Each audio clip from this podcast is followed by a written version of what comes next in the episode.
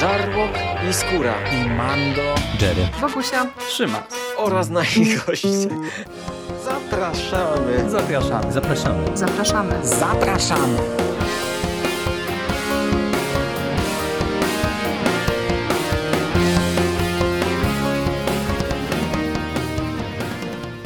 Witamy Was wszystkich bardzo serdecznie w kolejnym odcinku konglomeratu podcastowego. Z tej strony Michał Rakowicz, czyli Jerry i jest ze mną Hubert Spandowski, czyli Mando. Cześć Mando. Cześć Jerry.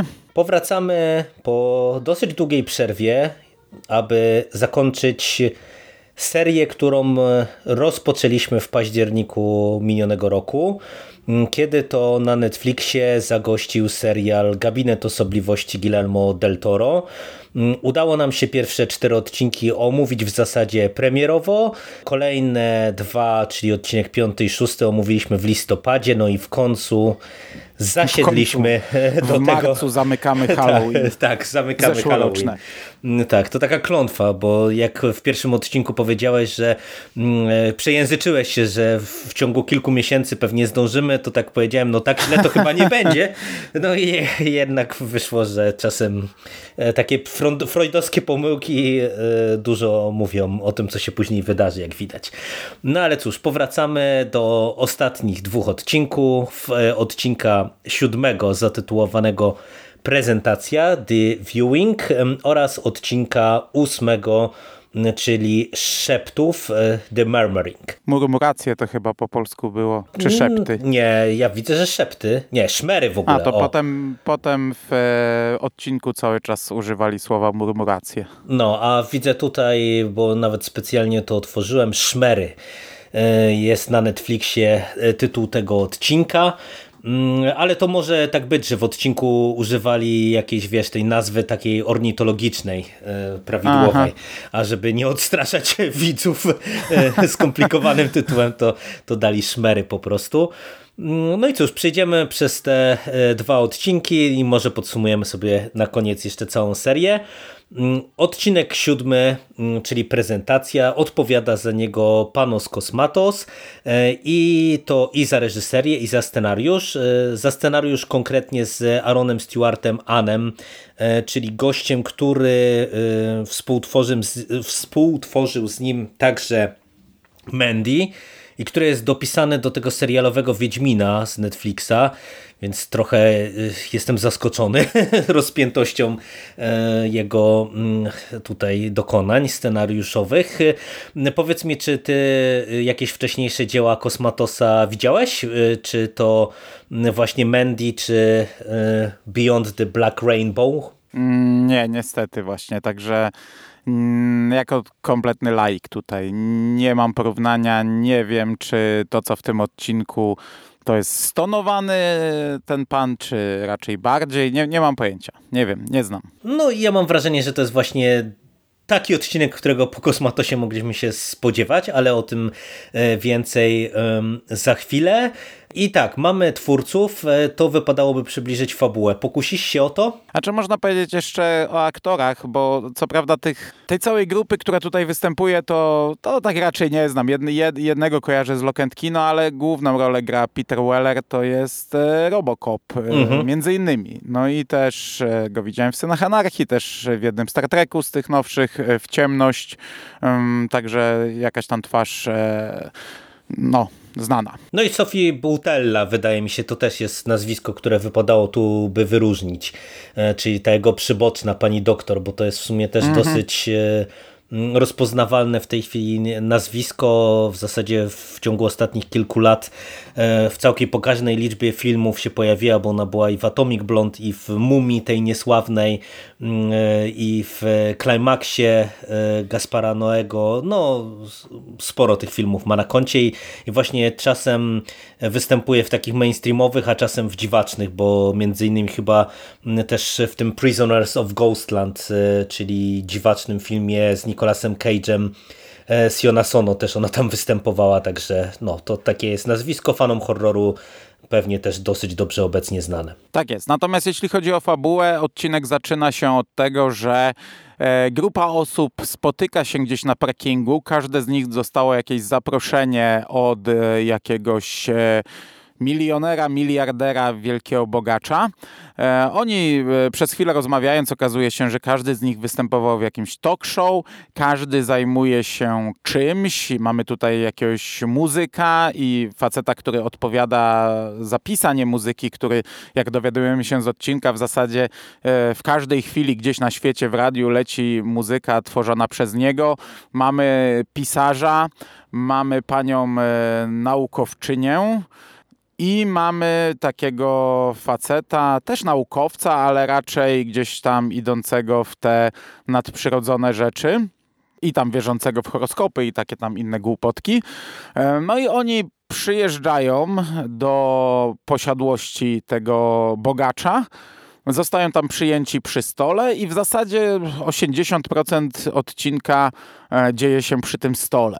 Ten bogacz opowiada im trochę o sobie, e, jakim jest człowiekiem, jakim jest kolekcjonerem, że kolekcjonuje rzeczy, pojedyncze, takie jednorazowe okazy, że ten dom został zaprojektowany przez jakiegoś artysta, ale ten artysta już nigdy więcej nie zaprojektuje żadnego domu, bo on chce mieć jedyny egzemplarz w swoim rodzaju i tak dalej, i tak dalej. Tam ma specjalną muzykę stworzoną przez jakiegoś wielkiego muzyka do tego domu.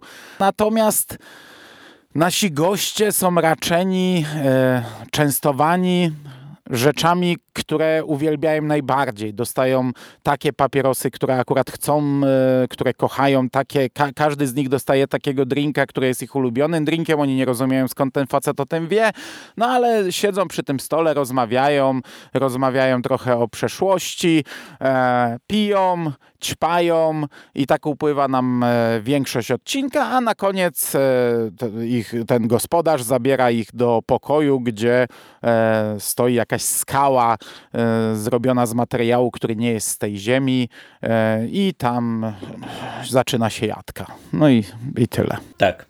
Ja wspomniałem, że to jest w sumie taki odcinek, którego po Kosmatosie ja bym się spodziewał, to mogę to chwilę rozwinąć. Tu jest kilka poziomów, e, które e, widzowie, mm, którzy kojarzą wcześniejszego dokonania e, dobrze rozpoznają. To jest taki charakterystyczny lekko oniryczny klimat mm -hmm. stylizacji na lata 70. E, to mieliśmy w Mandy, to mieliśmy jeszcze no bardziej... to są lata 70. Końcówka, tam pada, raz pisarz mówi do niego, że pewnie głosowałeś na Cartera. -hmm. I, I, chyba jest też kilka przebitek innych, które wyraźnie sugerują e, okres, jaki, w jakim to się tak, dzieje. Tak, ale wiesz, ale to jest nie tylko właśnie umiejscowienie akcji, ale sam, no tak, tak, bo to, sam ten styl wizualny. Hektor, chociażby Hektor wygląda jak facet wyciągnięty, Hektor, czyli taki tam kierowca, który ma e, złotego kałacha na ścianie, wygląda jak wyciągnięty z tego kina, ale ogólnie cały klimat, muzyka i to jak to wygląda, to jak oni wyglądają, to jest tak, e, jak najbardziej bije latami 70. Tak, tak i właśnie też e, cała strona wizualna, takie pomarańczowe filtry, charakterystyczna taka jakby faktura tego obrazu, która też przywodzi na myśl właśnie kino mm, z tamtej epoki. Mamy dużo elektronicznej muzyki, za którą chyba tutaj odpowiadał Daniel Lopatin, e, czyli e, wykonawca, który już też trochę przy różnych soundtrackach pracował. On się chyba między innymi na ścieżce mm, dźwiękowej Nieoszlifowanych Diamentów e, pojawiał. No i to jest w sumie mm, bardzo taki, powiedziałbym, powolnie rozwijający się odcinek. Jak Ci się to podobało właśnie, że mamy takie trochę jak w, w myśl takiej ekonomiczno-marketingowej zasady ten podział 80 na 20, że przez 80% odcinka faktycznie oni siedzą przy stole mm, i, i dyskutują, a przez ostatnie 20, a może nawet tam 15% odcinka mamy, mamy finałową akcję. Y, ta, ta struktura jakoś tam do ciebie przemówiła, właśnie ten klimat, y, który tutaj Kosmatos nam wykreował? Wiesz co, ja lubię takie rzeczy, przy czym jak włączyłem sobie pierwszy raz ten odcinek, już jakiś, jakiś czas temu, to byłem bardzo zmęczony. Włączyłem go wieczorem po naprawdę tam ciężkim tygodniu pracy. E, obejrzałem może, nie wiem, no, ponad połowę i spasowałem, bo ciężko wchodził wtedy. Obejrzałem go drugi raz nad ranem, już dużo, dużo lepiej. Wtedy od początku go sobie włączyłem. No i wczoraj obejrzałem jeszcze raz i ogólnie mnie się to podoba. Mnie się podoba ten klimat, e, to jest bardzo fajnie zrobione, to jest to, to, to, to, to tempo do mnie trafia jak najbardziej, ta muzyka, bardzo fajna, wizualna strona tego odcinka. To jest jego największy plus moim zdaniem, ale no, po wczorajszym seansie ja tak fabularnie tego nie ogarniam. Oni tam gadają o niczym. Ja nie rozumiem, po co on ich zaprosił. Nie wiem w sumie część faktów, co ma do tej fabuły, że oni byli w jakichś talk showach, o co tu chodzi, czemu akurat pisarza, naukowca i tak dalej. Patrząc na końcówkę, co się dzieje w końcówce, no oni wchodzą, patrzą na tę skałę i, i zaczyna się. Tam nikt nie wie o co, tam nawet przecież ten ich gospodarz nie wiedział, co nastąpi. Także ogólnie trochę nie ogarniam fabularnie. Mam wrażenie, że to tak trochę ta wizualizacja ma przykryć i, i, ogólnie efekty audiowizualne przykrywają tę historię, która jest taka o niczym, jak dla mnie takie. No, dla mnie ten odcinek jest o tyle dyskusyjny, że ja mam problem właśnie z tym finałem. Nie będę też ukrywał tego. Bardzo mi się podoba cała ta długa rozbiegówka i e, to jest zasługa i dobrego aktorstwa i właśnie tego, jak ta historia jest podana, ale też tych e, dialogów, które są czasem zabawne, czasem e, nieco dwuznaczne. Mm, e, ja na początku jakoś, jak to sobie to próbowałem ułożyć, to wiesz, to nawet kupowałem, że on po prostu takie wybrał sobie jakoś unikatowe jednostki, wybitne, licząc może na to, że właśnie one mu coś zasugerują, z czym e, no, ma do czynienia. Chlali, ćpali, weszli na ćpani, nachlani do tej. Ale, ale to wiesz, lata no, lata, 70. Lata, no. Właśnie chciałem powiedzieć, no lata 70. wiesz, musieli synchronizować umysły, otworzyć umysły, e, żeby e, właśnie myśli no były lotne. Kupić, nie? wiesz, wybrał unikalne jednostki, jest kolekcjonerem unikalnych jednostek, ma coś unikatowego na skalę, nie wiem, światową i chce, żeby, chce to pokazać unikalnym jednostkom. No to jest jest ok, no ale oglądamy godzinny film, e, w którym, tak jak mówię, no ja podejrzewam, że on się podoba ludziom, bo on jest naprawdę... Mhm, podoba się. Faj, to się fajnie ogląda, to, to, to jest super, ale, ale fabularnie on jest taki... Znaczy no mówię, taki... ja mam z samą końcówką największy problem, bo wiesz, nawet e, jak e, już wchodzimy na tytułową prezentację i mamy całą tę jatkę, to ja też to jakoś kupiłem. To jest y, w sumie proste, nawet nie wiem czy nie za proste, wręcz prostackie rozwiązanie w sumie całego tego mm, problemu, całej tej historii, ale dla mnie największy problem jest taki, że to jest takie w sumie urwane, że to dla mnie nie ma żadnej y, jakiejś puenty, jakiejś takiej konkluzji właśnie.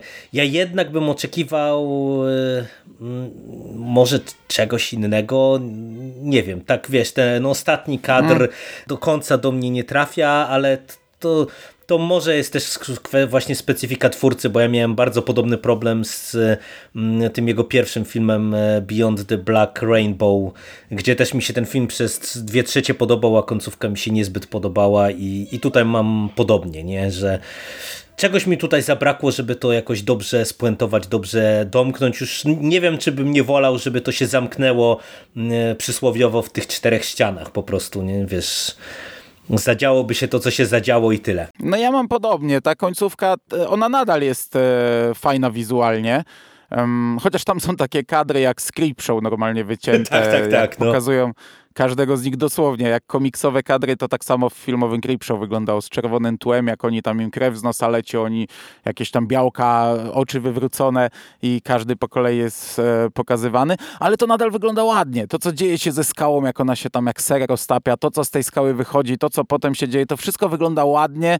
Ten odcinek całościowo jest naprawdę e, fajny pod tym kątem i mówię, mo można być jak najbardziej zadowolonym po seansie. To jako jednorazowa rozrywka, jako, jako taka uczta dla uszu i oczu, e, to jest naprawdę bardzo fajny odcinek. Ale to, no, no jest to taka, no, no, no, nie jest to nic, o czym by można, wydaje mi się, jakoś dyskutować o, mhm. o, o samej fabule, o, o tym, e, o co tutaj tak naprawdę chodziło, do czego to zmierza. To jest taka, taka, taka urwana scenka rozciągnięta na godzinę. No ja się tutaj pod tym e, mogę podpisać. Dodałbym tylko, że e, w kontekście tego, co też mm, dyskutowaliśmy przy tych niektórych odcinkach, że mamy tutaj dosyć charakterystycznych twórców i twórczynie dobranych jako reżyserów, scenarzystów, scenarzystki i, i reżyserki, no to w sumie mm, ten odcinek to może być też niezła wizytówka właśnie tego stylu Kosmatosa. Nie? Jeżeli ktoś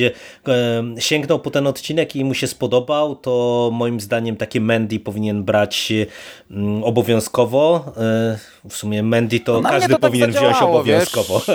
Mm. Wydaje na mi się. mnie to tak zadziałało. Ja, ja mam, mam ochotę, bo, bo to się oglądało naprawdę fajnie. To się oglądało naprawdę dobrze. To jest odcinek, który zostanie gdzieś tam mi w pamięci e, od tej strony. Nie? No to cytując klasyka, oglądaj, bo będziesz pan zadowolony z seansu Mandy na pewno. E, także, także tak. No, no to, to myślę, że to e, tyle na temat odcinka numer 7.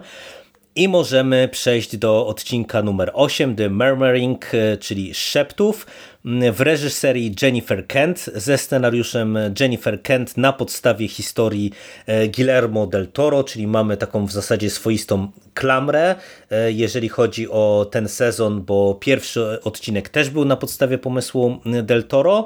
No i Jennifer Kent to jest e, twórczyni, która jest najbardziej kojarzona z Babadookiem z 2014 roku. Ona od tamtej pory zrobiła jeszcze jeden pełnometrażowy film, The Night Nightingale, który się chyba e, w polskich kinach nie pojawił. No i teraz e, widzimy ją e, w serialu. Powraca w tym odcinku także aktorka, która właśnie z Babadookiem jest kojarzona z głównej roli, czyli Essie Davis i partneruje jej Andrew Lincoln, którego chyba najwięcej e, widzów, szczególnie fanów grozy, będzie kojarzyło jako Ricka Grimesa mm, z The Walking Dead, e, a Szeroko jest znany pewnie najlepiej z e, Love Actually, e, czyli to właśnie miłość z komedii romantycznej, gdzie tam dosyć charakterystyczną postać mm -hmm. grał, przerobioną później na, na wiele memów różnego no, rodzaju. Obie role memowe, obie memowe role. tak, tak. Z Rika też było dużo memów. Tak jest. No, a patrz, znam go z obu, także no. no, a pozostali aktorzy to raczej, raczej chyba nikt wart odnotowania. Natomiast fabularnie to jest w ogóle długi odcinek. On trwa ponad godzinę. Poznajemy parę naukowców, czyli właśnie yy, granych przez tych aktorów oni zajmują się badaniem murmuracji, czyli tych e, takich lotów, niby zsynchronizowanych lotów, tych takich chmur utworzonych przez ruchome ptaki, e, setki czy tysiące ptaków, które e, teoretycznie każde lata w inną stronę, a tworzą jakieś kształty na niebie, nikt na nikogo nie wpada.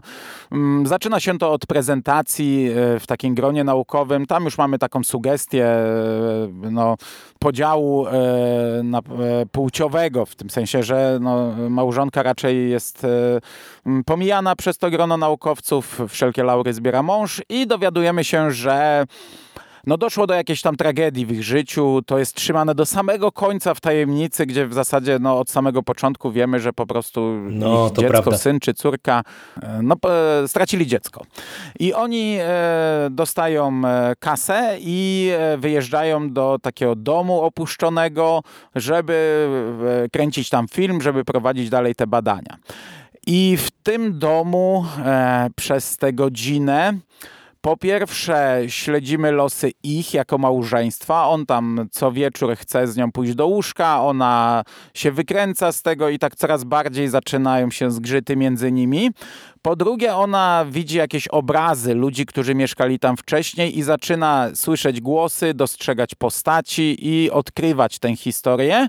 A po trzecie, ptaki mm, no nie tylko tworzą te murmuracje w koło, ale też zaczynają się jakoś dziwnie zachowywać.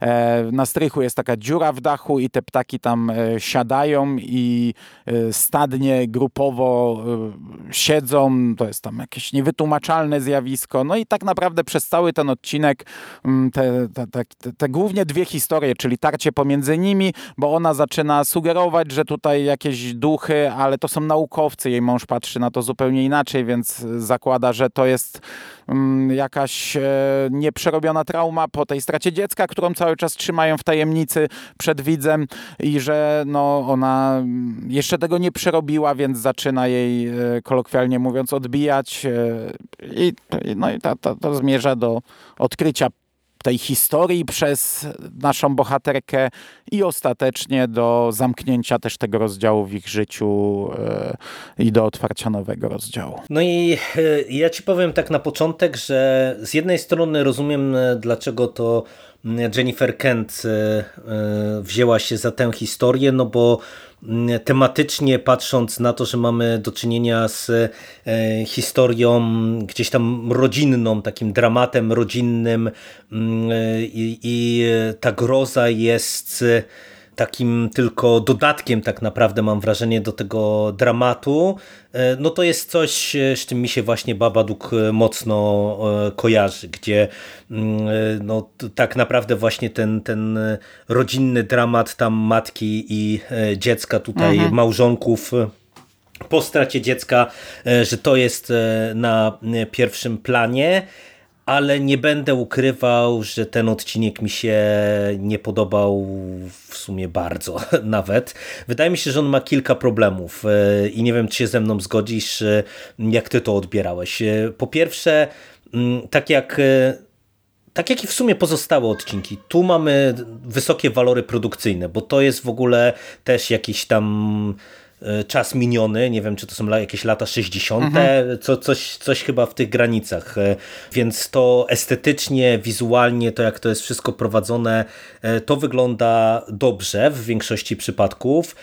Muzyka, cały ten klimat, to, to jest jakoś w miarę ok prowadzone. Natomiast ja mam wrażenie, że to jest zbyt prosta i zbyt oczywista historia, na to, jak ten scenariusz nam ją próbuje przedstawiać i z czym próbuje nam ten, to, to wszystko pożenić. No bo tak jak mówisz, mamy te dwa główne wątki, mm, czyli y, z tą nieprzerobioną traumę mm, po stracie dziecka i mm, te y, ptaki y, plus jakieś ghost story w tle ewentualnie i wydaje mi się, że ten odcinek nie potrzebował tej prawie godziny na to, żeby nam zaserwować to, co nam ponad serwuje. Godzinę. On ma ponad godzinę. No, no, czy ponad godzinę. Wiesz, patrząc na, na to, że niektóre odcinki tutaj przecież były bardzo takie intensywne, krótkie, e, a tutaj e, Kent dostała tak dużo czasu. E, nie potrzebuje ten odcinek takiej długości, a poza tym mam wrażenie, że niestety, ale to wszystko suma summarum trąci wręcz banałem, w tym sensie, że wiesz, te, e, ten wątek Ghost Story to już, ja nie wiem, czy to bardziej klasyczny motyw mogliśmy sobie tutaj wybrać e, i jeszcze, wiesz, to wszystko też z tą traumą po stracie dziecka, no mam wrażenie, że to są tak oczywiste tropy, mm, a e, Kent nic nimi specjalnego nie robi, nie? To jest, to jest tak po prostu no. szkolny odcinek e, w mm, tematyce e, i, i, i wykonaniu, że ja niestety no się męczyłem, powiem otwarcie, przez e, większość tego odcinka dosyć mocno. Znaczy ja się nie męczyłem i obejrzałem go nawet dwa razy, ale to dlatego, żeby sobie przypomnieć. A ja lubię takie historie, ale zgadzam się z wszystkim, co mówisz, ale e, to nie jest na pewno dla mnie najgorszy odcinek tego serialu i mnie się mimo wszystko oglądało go w miarę przyzwoicie, w miarę okej. Okay. Nawet kilka razy tam jakiś straszak był fajny, te, te, ten typ straszenia, który ja lubię, ale, ale zgadzam się, że to jest, e, to jest prościutka historia. Zgadzam się, że to aż, aż, aż banalna w zasadzie, e, przewidywalna, niczym to nas nie zaskoczy. A jeszcze mam wrażenie, że też e, trochę nie wiem, co tam chciała, chcie, chciała ta pani przekazać, bo na początku nam się sugeruje trochę to, to te role kobiety, to jak oni tam z niej chichrają, jak ona tylko powie coś nie tak, jak tam e, nawet w formie żartu na koniec rzuca tą telepatię między mhm. ptakami, to już tam wszyscy i zaraz biegną do jej męża mu gratulować. A tak w zasadzie ten odcinek no cały jest taki. No, ona widzi te duchy, gdy męża nie ma przy niej. Mąż twierdzi, że jej odbija. I ta cała historia zamyka się też e, poza mężem, i, a, a na koniec ona do niego dzwoni i mówi: Dobra, już jestem gotowa. Więc w zasadzie można by to interpretować, że faktycznie on jej, jej odwalało i tyle. I, I mąż musiał przeczekać, aż babie przestanie odwalać. E, ja takie przynajmniej trochę odniosłem wrażenie na koniec, ale, ale no, no ja tak. Jest ok, ogląda się ok, chociaż e, ja nie wiem, też mam takie wrażenie trochę wydmuszki, bo ja nie wiem, co te murmuracje mają tutaj. To, to, to, to, fajnie wygląda, to wszystko o tym się fajnie mówi, ładnie się na to patrzy, ale to takie. No co mają te ptaki wspólnego? No to, że one siadały tam, to okay, ale... Nie, no nic, nie, nie, tu po prostu mi się wydaje, że to Niestety, ale to jest e, wszystko przerost formy nad treścią, bo to, to, co mówisz, no mamy e, na początku sygnalizowane te role kobiety, mężczyzny, szczególnie w tym świecie nauki. I, i ja mam wrażenie, że ta historia by dużo lepiej działała, gdyby ona była bardziej właśnie jeszcze tym dramatem rodzinnym. Gdyby się na tym skupić, e, gdyby z tym się pobawić, tym, z tym poeksperymentować, mm, ale wydaje mi się, że tutaj e, jeden z podstawowych problemów jest to, że to co powiedziałeś, ten odcinek nas niczym nie zaskakuje. Przecież my niby się dowiadujemy w połowie, czy za połową, że tutaj e, oni stracili dziecko, gdzie to jest no, oczywiste od pierwszej no. sceny, nie? I po prostu oni z tego próbują robić jakąś wielką tajemnicę, co kompletnie nie działa.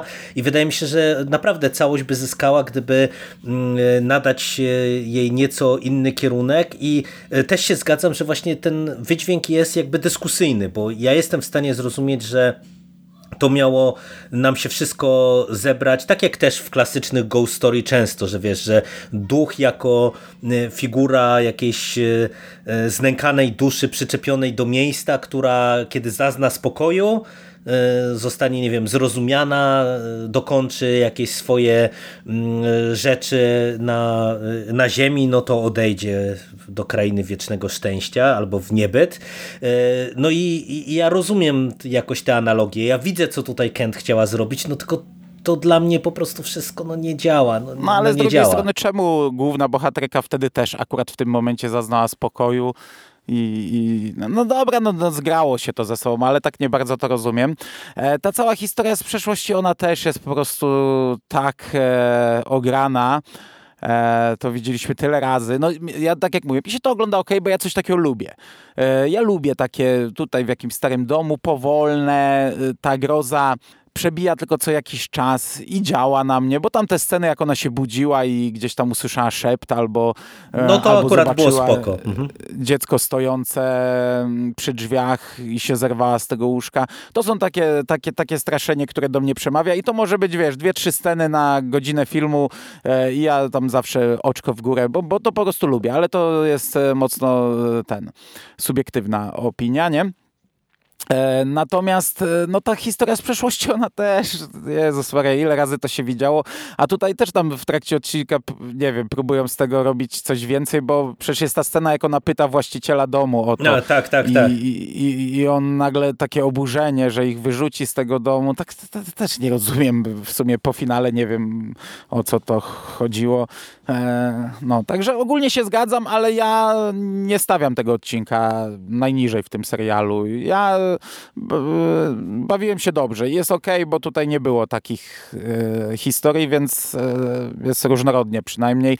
No ale, no ale nie są to żadne szczyty. To jest, e, to jest ra, raczej szkolny odcinek. No to y, powiedziałeś, że nie stawiasz tego odcinka najniżej, no to y, myślę, że możemy trochę podsumować sobie ten sezon. Y, i zanim podsumujesz cały sezon, czy ocenisz cały sezon, to powiedz, co byś wyróżnił właśnie y, najbardziej na plus i najbardziej na minus z tych ośmiu odcinków? Jeszcze zanim to powiem, to warto wspomnieć, że w sumie już jakiś czas temu, gdzieś tam na samym początku ukazał się, ukazała się czarno-biała wersja jednego odcinka. Mhm. Mm, bo tak. może ktoś nie pamięta albo nie zauważył, ona jest chyba w dodatkach, to nie jest chyba jako normalny odcinek. Ten drugi o szczurach, e, jego czarno-biała wersja jest dostępna. Nie oglądałem w tej wersji, nie czuję takiej potrzeby. Co bym wyróżnił? Eee, poczekaj, niech ja sobie ułożę te odcinki w głowie i je przypomnę.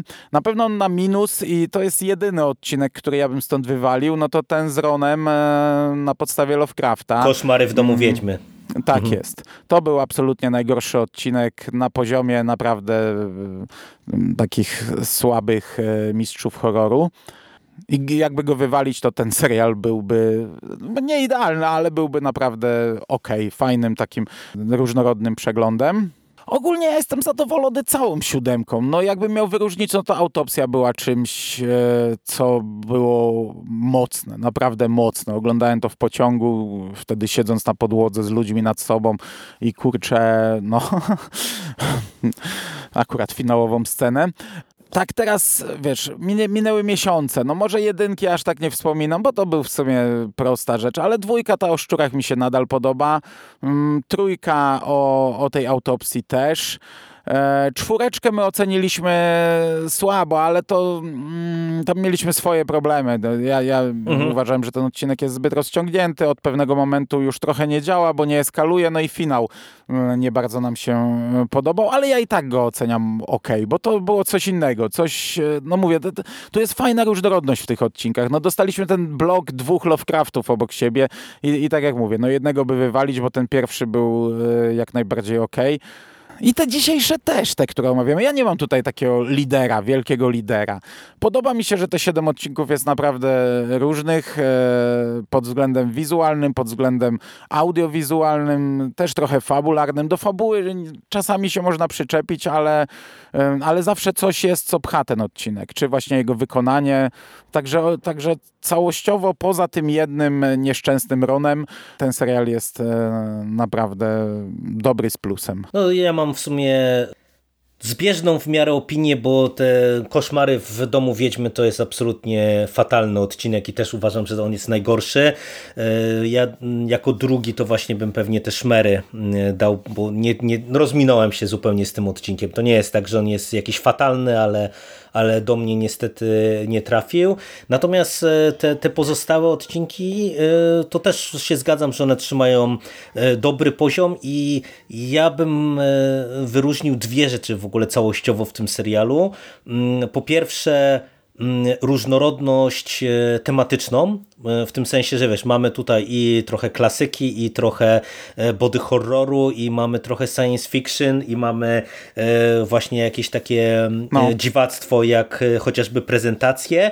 Mm, to jest bardzo dobra rzecz, bo jak jednak siadamy do takiej antologii, to ja wręcz oczekuję, że te odcinki będą się pomiędzy sobą no, zmieniać. to bombonierka będzie. Nie? Tak, tak, dokładnie. I wtedy to wiesz, to nawet jak mi właśnie coś nie zasmakuje, to nie mam poczucia straconego czasu, nie? bo ja wręcz zakładam, że to jest wpisane w formułę, nie? że e, jeden nie lubi e, marcepanowego Merci, a inny kawo, kawowe wywala, no, więc to, to taka norma. Natomiast e, druga rzecz, która moim zdaniem jest naprawdę takim highlightem, e, najjaśniejszym punktem e, tego serialu, to jest widoczna autorskość, bo jednak e, ja byłem ciekaw, jak tutaj to pod tym kątem będzie wyglądało, no bo rozmawialiśmy od samego początku, że wiesz, mamy tutaj w sumie dosyć duże nazwiska, dosyć dobrze kojarzone z horrorem, dosyć jakoś uznane. Mm, i no byłem ciekaw na ile tutaj Netflix i też Guillermo del Toro jako pomysłodawca, twórca całej tej serii mm, dadzą wolną rękę e, tym wszystkim e, twórczyniom i twórcom, e, żeby zrobili te odcinki po swojemu.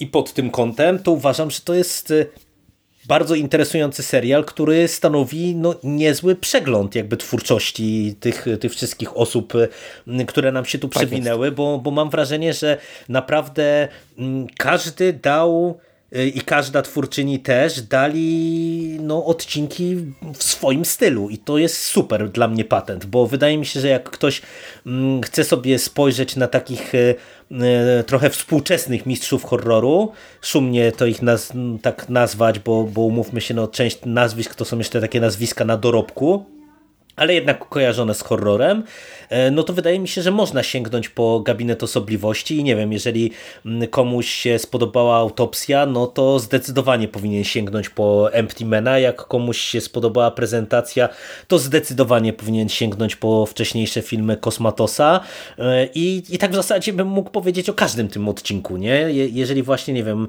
mm, e, komuś się spodobało mm, ta The Outside e, Anny Lili Amirpur, no to tak samo, spokojnie, sięgać po jej wcześniejsze dokonania. Tak. e, I... A jeżeli komuś się spodobał y, Wiedźmy, to zdecydowanie sięgać po zmierzch. tak, tak. No ale wiesz, ale, ale to, to jest naprawdę coś, e, e, coś fajnego i jeżeli, bo w sumie nie wiem, chyba nadal nie zapowiedziano jakiejś, jakiegoś powrotu do tego serialu, chociaż wydaje mi się, że mignęło mi w wywiadach po tym pierwszym sezonie, że Guillermo del Toro jest otwarty na to, żeby ten projekt kontynuować, E, więc jeżeli by ten serial dostał jakiś drugi sezon i znów by się udało taką pakę nazwisk e, zebrać, no to ja jestem naprawdę otwarty. Wydaje mi się, że to jest ciekawa rzecz. Tak jest. Osobiście wolałbym, żeby to leciało raz w tygodniu albo dwa odcinki w tygodniu. To wtedy Tak. byśmy nie mieli takich zaległości. Ale ja rozumiem, że to było na Halloween i to jest niby fajna rzecz, bo to zrobili z tego taki event po dwa odcinki dziennie. E, Normalnie bym docenił, gdybym miał trochę więcej czasu wolnego. E, Doceniłbym bardzo, ale że tym czasem wolnym nie dysponuję, to trochę przez to się rozciągnęło, bo gdybym czekał e, co tydzień na każdy odcinek czy każdą paczkę dwuodcinkową, to pewnie byśmy to w cztery tygodnie omówili, tak jak American Horror Stories. A, a tak jak to już było, to się jakoś nie chciało sięgać e, innym razem jutro i się zrobiło cztery miesiące. No no. tak, tak. No, w- Ale- przy, ale przy no- naszym trybie życia to jakoś łatwiej wchodzą te e, seriale odcinek w tygodniu, a nie A, jak do jest zbingowania. Nie? jak człowiek się do cykliczności przyzwyczai. Ale nie, no mówię, no to, to też e, doceniam to, że zrobili fajny event na Halloween. Jak najbardziej jestem za. No to cóż, trzymajmy kciuki w tym układzie, żeby może y, dali Guillermo del Toro wolną rękę i żeby ten serial na Halloween w tym roku na przykład powrócił. Fajnie by się pewnie znowu do niego zasiadało. No a cóż, y, ym, dobrze też, że udało nam się tę serię domknąć. Y, Dobry to prognostyk może przed mistrzami horroru, którzy w końcu do, do konglomeratu wrócą. A za dzisiejszą rozmowę dziękuję Ci bardzo Dziękuję Ci również. i do usłyszenia w przyszłości. Cześć. Cześć.